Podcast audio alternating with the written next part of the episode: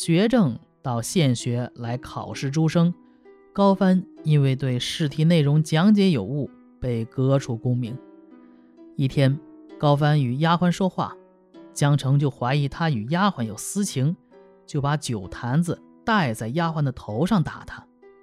打完又把高帆和丫鬟绑起来，用绣花剪刀在两人肚上各剪下一块肉，又把这两块肉。交换贴在各自的伤口上，松了绑之后，让他们各自包扎伤口。过了一个多月，贴在伤口的肉竟然长上了。江城还常常赤着脚把饼踩在尘土里，呵斥高帆捡起来吃掉。这诸如此类的事情啊，还有很多。高母由于思念儿子，偶尔到儿子家。一见儿子骨瘦如柴，回去就痛哭，简直是不想活了。夜里梦见一个老头告诉他，说：“不用忧愁烦恼，这是前世的因果报应。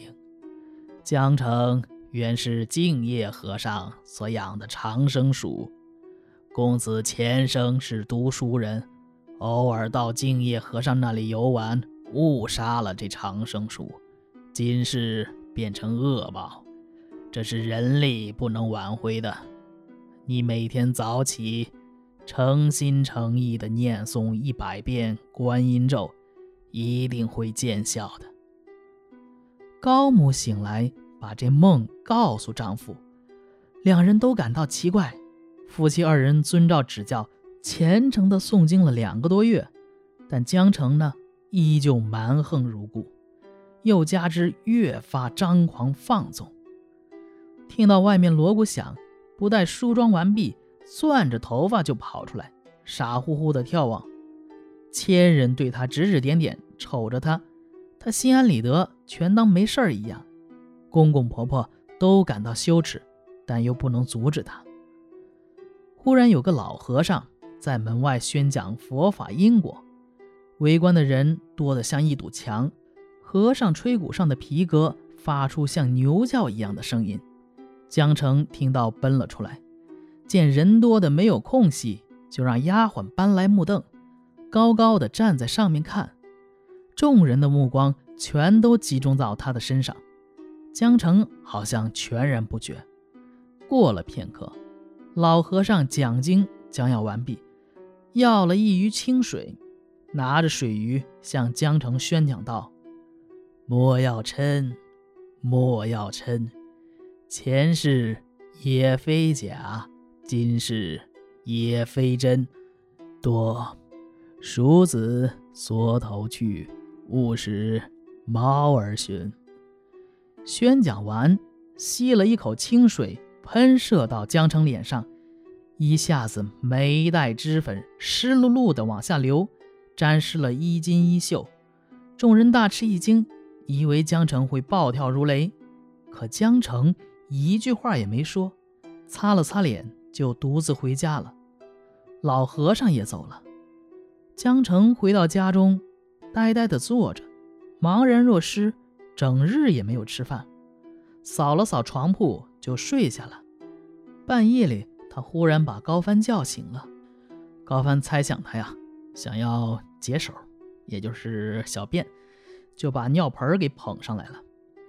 江城推开他，暗暗地拉着高帆的胳膊，把他拉进了自己的被窝。高帆秉承妻命，害怕的四肢发抖，像是得到了皇帝圣旨。江城感慨地说：“让郎君变成这副样子，还怎么做人？”就用手抚摸丈夫的身体，每摸到刀杖落下的疤痕。就嘤嘤的哭泣，用指甲掐自己，恨不得立刻死掉。高帆见他这副样子，心里实在不忍，就一个劲儿的安慰他。江城说：“我想那老和尚必是菩萨的化身，他用清水一洒，我就像更换了肺腑。现在回忆起从前，我的所作所为，都像是隔了一世。我那时……”莫非不是人吧？有夫妇不能欢聚，有公婆不能侍奉，这到底是什么心呢？明天我们就搬回家去，仍然和父母住在一起，也便于侍奉问安。江城絮絮叨叨地说了一夜，如同诉说夫妻十年的阔别一样。天刚亮，江城就起床，叠衣服、收敛器具。丫鬟提着箱子，他自己抱着被褥，催促高帆前去敲父母的房门。母亲出来吃惊地询问，高帆把江城的心意说给母亲。母亲还在犹豫，江城已经和丫鬟进来了。母亲跟着进来。江城伏在地上，唉声痛哭，只求母亲免自己一死。母亲看出江城的心意啊，真诚，也哭着说：“我儿怎么忽然变成这样？”高帆给母亲详细讲述了江城听和尚讲经的情况，母亲这才醒悟啊，自己先前做的梦应验了。他心里非常高兴，招呼仆人为儿子儿媳。打扫旧居，江城从此事事处处尊奉公婆的颜色，顺从公婆的意愿，比孝子还好。见到外人呢，腼腆的像个新娘子。有人拿他过去的事儿开玩笑，就害臊得满脸通红。而且他很勤俭，善于积攒家业。三年功夫，公婆不过问家政，而家产已富过巨万。高帆。也在这一年中了举人，江城常对高帆说：“当日一见方兰，至今还记得他。”高帆因为不再受妻子虐待，已经心满意足，根本不敢再胡思乱想，对江城的话只报以唯唯诺诺而已。正好高帆赴京应试，几个月才回家，进屋一看，方兰正与江城下棋。高帆吃惊地问：“怎么回事？”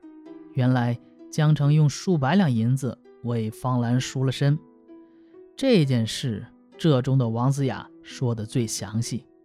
啊，这王子雅就是以前高帆的朋友啊，他讲的，所以意史是记录下来。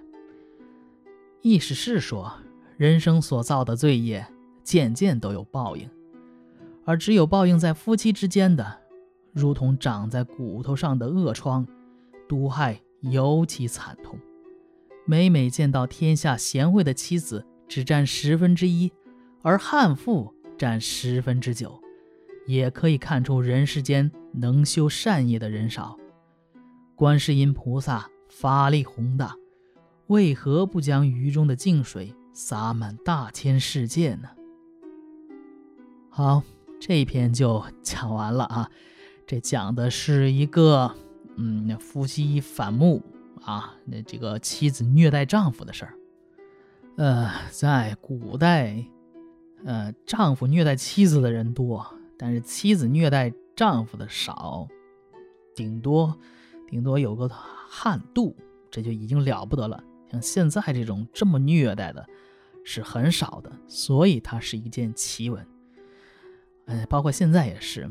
家庭暴力肯定是男的对女的多一些，像这种虐待有文化、社会、生理、心理啊诸多因素发生作用，原因呢其实是非常复杂的，即使在现代社会研究起来也不甚了然。所以说呢，但是现在社会有一个进步，不可以分手或者离婚，一了百了，这是现代婚姻观念的进步，对于受害者是一种解脱。如果无法分手，就像古代似的，双方则始终沉浸在痛苦之中。古今都是一样的。蒲松龄形容苦痛犹如复古之居，其独犹惨，可谓入木三分，善于形容。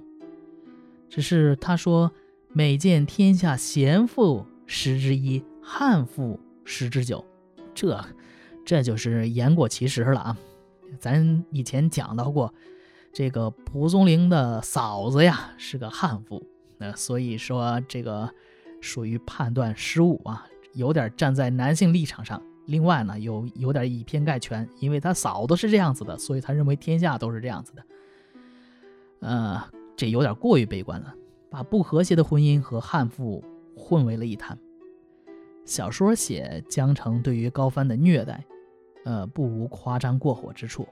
其中部分情节与明末清初白话小说《醒世阴阳传》中这个同济姐、薛素姐对于狄希臣这个情境啊颇为相近。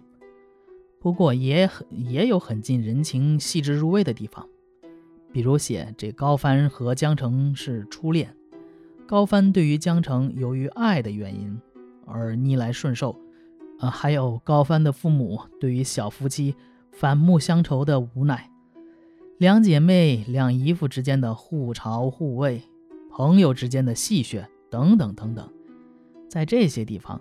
江城较之同一题材的《马介甫》，就是上一个汉赋的题材的啊，情节要曲折，社会内容呢要丰富，人物性格要鲜活。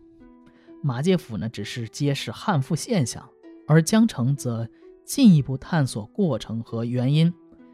当然，最后这个 原因也没找到，他最后以因果报应解释高凡和江城之间的恩怨。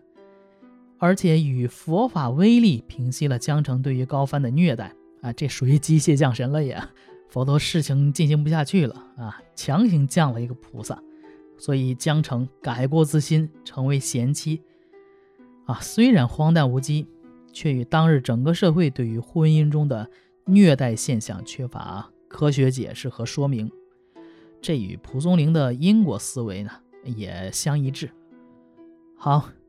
这一篇就讲完了，我是小老肖，咱们下一篇接着聊。